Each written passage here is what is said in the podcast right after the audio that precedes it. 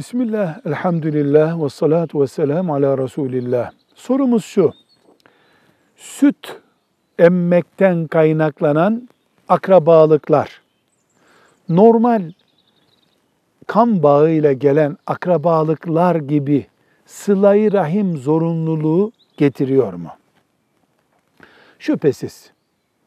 İnsani ilişkilerde bütün insanlar, bütün Müslümanlar bir çatının altında yaşadıklarını bilerek ilişkide bulunurlar. Bir de buna süt emmiş olmaktan kaynaklanan süt dayılı, süt yeğen, süt amca gibi akrabalık ilave edildiğinde elbette buradaki ilişkinin bağlayıcılığı ve yaygınlığı artacaktır. Ancak normal amca ile süt amca, dayı ve diğer akrabalar yüzde yüz süt kardeşle aynı tutulmuyorlar.